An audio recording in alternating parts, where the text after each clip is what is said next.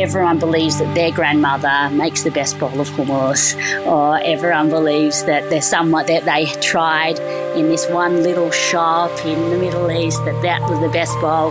There's always some story towards their hummus bowl. This is The Producers. I'm Dani Valent. Tahini Neri was founded in Melbourne in 2016. From small beginnings selling homemade tahini on the pavement, Ricky Goldman and her husband Neri's products are now stocked in major supermarkets in Australia and even overseas. The early impetus was to take tahini from a niche dip to an everyday staple. Along the way, they've expanded the range to a best selling hummus and become somewhat accustomed to the highs and lows of running a family business. I'm Ricky Goldman and I'm the co founder of Tahini Neri. At Tahini Neri, we manufacture Middle Eastern staples, mainly hummus, tahini, harissa. So, Neri and I co founded Tahini Neri in 2019. Our story really began out of love.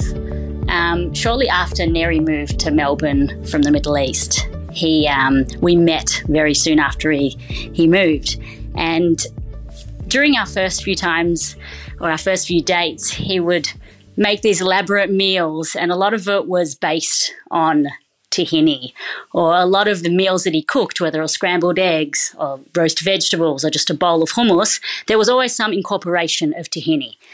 And um, I guess I, used to travel to Israel every year as well. So I was very immersed in the food scene in Israel and also very familiar with tahini as an ingredient um, in our in our dishes. However, in Melbourne, it wasn't so it wasn't a staple. And Neri and I saw a gap in the market. We struggled to find tahini on the shelves. So after a few late night discussions and a big batch of tahini made in our kitchen, we decided to gift it to family and friends, and the feedback was amazing.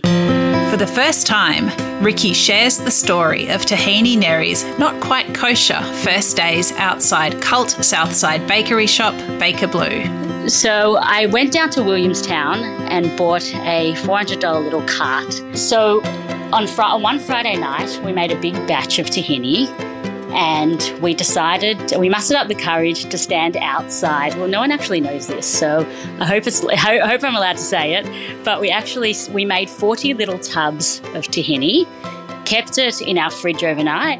And then early on a Saturday morning, we brought that cart that I bought from Williamstown and we set up outside the original Baker Bleu store in Elsternwick. And we figured if people were buying amazing bread, how could they say no to a tub of tahini? We brought 20 tubs first round and we sold out in about, I want to say, half an hour. We had to rush back to my dad's fridge, pick them up the second batch of, and go back to Baker Bleu. And yeah, the feedback was amazing. I still remember some of our first customers, and they still today buy exactly the same tub of tahini, and the ingredients have not changed once. So after a couple of weeks, outside Baker Bleu. We eventually got shut down, which was always going to happen. And then we migrated to the farmers market. Um, so we would go on Saturday morning again to the farmers market, and we would. It was a bit more organized then. So we had our our stall set up. We had music blasting. You had Neri screaming, "Who wants to try tahini?" in his Israeli accent, and we made we sold a few different things, but all based on tahini. So we had bliss balls, we had halva, and we had the tahini dip. Um, then the tahini came in two flavors. We had our green tahini and our signature, um, and we also sold tahini bowls, which included our signature tahini, egg, parsley, oil, homemade harissa, and a little garnish on top. And that was fabulous. We, we like to say that was probably the best R and D we could have we could have paid for because we we got to chat straight right there and there with our customers and hear the feedback from from their mouths. So that really gave us a bit of a lot of confidence actually to say, hey, let's let's quit our full time jobs and let let's give this a shot. Pavement retail was never going to work long term, but it was a great proof of concept. Ricky talks us through the next steps. I grew up in a very entrepreneurial family, so there was a lot of conversation about business and um, and and starting something. So I, I knew, always knew I had that in me. Um, prior to Tahini Neri, I was actually selling plants, so a completely different completely different area. Um, my father is a plant grower, he has a nursery, um, and so I've always been around that. And I decided to sell plants to stores and restaurants and online, and that was really great. But I was doing that on my own, and once I had the the you know the support of my partner, life partner, and business partner, it really helped uh, develop something into something much bigger. So, as I said, we started at the farmers market, um, and one thing led to another. We we, we got a, a bit of money from our parents, and we we bought our first second hand food processor, um, and that started us off. And we rented a small kitchen in Hawthorn, which is, was at the back of this little alleyway. And we, you know, we just started making the same product that we sold at Baker Bleu, outside Baker Bleu. We started making that in a little bit more um, fancier tubs. And I, I bought some reams of, of paper from Officeworks and I borrowed a guillotine and we bought some tubs that were tamper evident and which if you don't know what that was it's once you click it down it preserves the product inside um, and we just started, I made a logo on Canva and we just registered as Tahini Neri. Selling tahini was a bit left field, but Ricky was always leaning towards doing something entrepreneurial. She picks up the tale. So we we basically did the hard way. We just door knocked. So we would go with our esky full of tahini and our print in-house printed labels and our handwritten best before dates. And we landed our first store in Caulfield North, which is a deli called Lenny's Deli. And yeah, as I said, we, we drove it at the back of our uh, back of in our boot, and we cranked up the air conditioning, and we yeah we just knocked on the door, and he took twelve tubs. I'll never forget, and yeah, and that was our that was the beginning.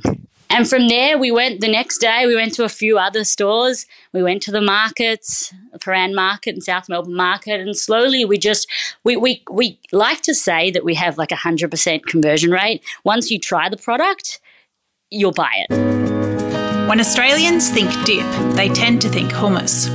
Even though the Chickpea Classic wasn't part of the Tahini Neri plan, Ricky and Neri decided to bring hummus to the people along with an ongoing explainer about how it's really eaten in the Middle East. Hint there's not a rice cracker in sight. The name started as tahini neri, and we brought out three flavours of tahini. There was signature, green, and spicy. And during the days at the farmers markets, people would always ask us to bring out a hummus. And this was quite, you, you, know, this is interesting from Neri and I. We never really thought we would be a hummus brand, but um, we worked on this this product for about a year and back and forward from food techs and developing and and getting it right. Neri is very pedantic and which which makes for a good product. So eventually he was ready to bring it out to market. And today hummus is our best selling product and um, it's it, yeah, it's it, it's our it's it, it emulates the fe- the feeling of sitting in Tel Aviv in a hot and balmy little hummus bar and eating with a. Neri always says, you know, if someone knows how to eat a, a, a bowl of hummus because you're only you're only allowed to use one pita per bowl of hummus. You're meant to finish the whole bowl with the one pita. Our hummus has limited ingredients and very premium ingredients. We use only the best chickpeas, very good oil, um, limited oil, but there's a little bit of it. Um, limited garlic. We like to say, you know, there's not a lot of garlic in our hummus. Um, and very the texture is really important. So ours is very smooth and creamy. I guess that hummus comes in so many different flavors and varieties, and there's so much provenance towards it. Um, everyone believes that their grandmother makes the best bowl of hummus, or everyone believes that there's someone that they tried in this one little shop in the Middle East that that was the best bowl. There's always some story towards their hummus bowl. Um, and I think that's what really, there's like a more of a feeling towards eating hummus, not just shoving it in your mouth. I remember going to Israel with a friend of mine. It was his first time in Israel. And he it wasn't very familiar with the cuisine at all or with with hummus. And he we were walking past a little hummus bar and he couldn't believe his eyes that he saw these big, not big, he saw these people just sitting down eating a bowl of hummus just with bread or with a spoon. He just couldn't believe his eyes. And this is a real Aussie guy. And I said, that's what you do here. You know, you just eat uh, hummus for lunch and you usually need a sleep after. But that's, that's very traditional Middle Eastern cuisine. Tahini Neri has only been going a few years, but it's grown quickly, powered by quality and ongoing innovation. So today we are based in Bentleigh East. We have a, a, premises there, and we are in about 250 stores nationwide. Um, we also export to Hong Kong and Singapore, and we have our core range has eight eight flavors for hummus for tahini, and we have a few other products like squeeze bottles, and we've just launched our new falafel packs during COVID, um, we moved into our new premises actually, and we had a, it was a it, has got a front shop so um, that used to be well, that's our meeting area and like our stock room, and everyone would just pop their head in and say, "What's going on?" Or there was a big, an old school bakery sign outside the front, and we said, "No, we don't sell bread. No croissants. No, no, we're not open." And one day I said to Neri, "Why don't we just, I guess, open it? You know, what's the harm? We've got all this space. We've got people walking past. Let's open the doors." And and start selling. So we got a lacquer of paint and we painted the wall. There was this ugly green, really, really fluorescent green background. So we painted that into like a really be- a beige color. And we used the same Bain Marie that we took to the farmer's market. And we bought a secondhand fridge and we opened the doors and called it Neri's Hummus Bar. And we serve, still today, we serve fresh hummus bowls made that, mo- the hummus is made that morning. And we serve fresh hummus and tahini. One of the joys of running your own show is that you can have an idea and bring it to fruition. Ricky explains what's next for Tahini Neri So 2023 seems to be a big year already for us. Um, we have some very exciting products about to launch. Um, the falafels, like I was talk, telling you about, they're about to hit stores, which is really exciting.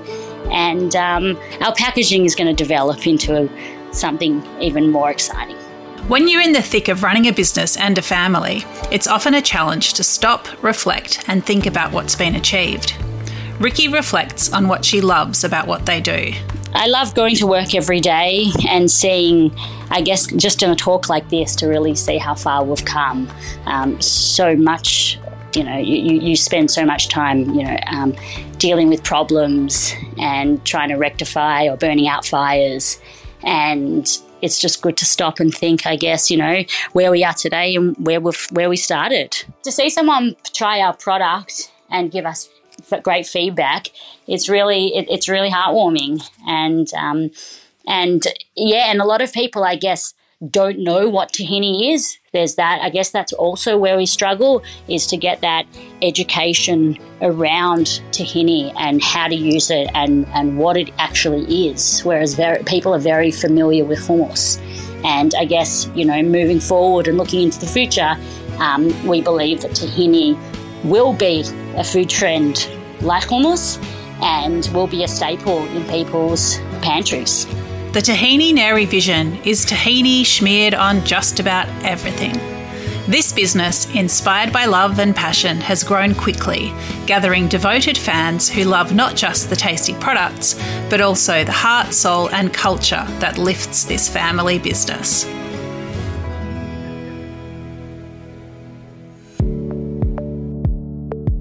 This is The Producers, a Deep in the Weeds production.